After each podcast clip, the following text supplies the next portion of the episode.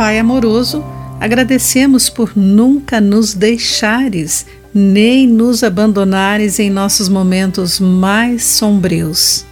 Olá, querido amigo do Pão Diário, muito bem-vindo à nossa mensagem de encorajamento do dia.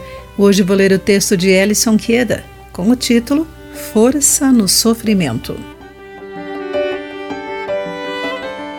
Em 1948, Haralan Popov, pastor de uma igreja subterrânea, foi preso para um interrogatório. Após duas semanas, ele foi interrogado ininterruptamente, sem receber alimento por dez dias. Cada vez que negava ser espião, ele era espancado. Popov sobreviveu a esse tratamento severo e conduziu outros prisioneiros a Jesus.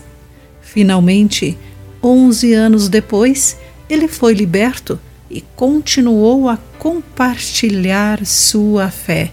Depois de dois anos, Popov foi capaz de deixar o país e reunir-se à família. Ele continuou a pregar e levantar recursos para distribuir Bíblias em países fechados para o Evangelho. Como inúmeros cristãos, Popov foi perseguido por sua fé.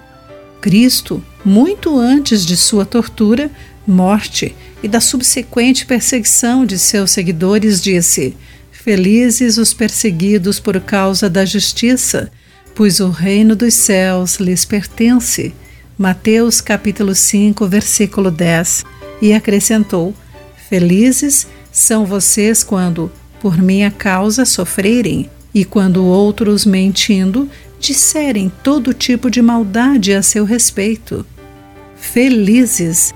O que Jesus quis dizer com isso?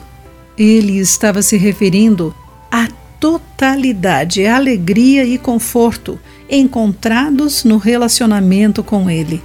Popov perseverou porque sentiu a presença de Deus infundindo força nele, mesmo no sofrimento quando andamos com Deus, independentemente das circunstâncias, também podemos experimentar a sua paz. Ele está conosco. Querido amigo, com qual das bem-aventuranças você mais se identifica e por quê? Pense nisso. Aqui foi Clarice Fogaça com a mensagem do dia.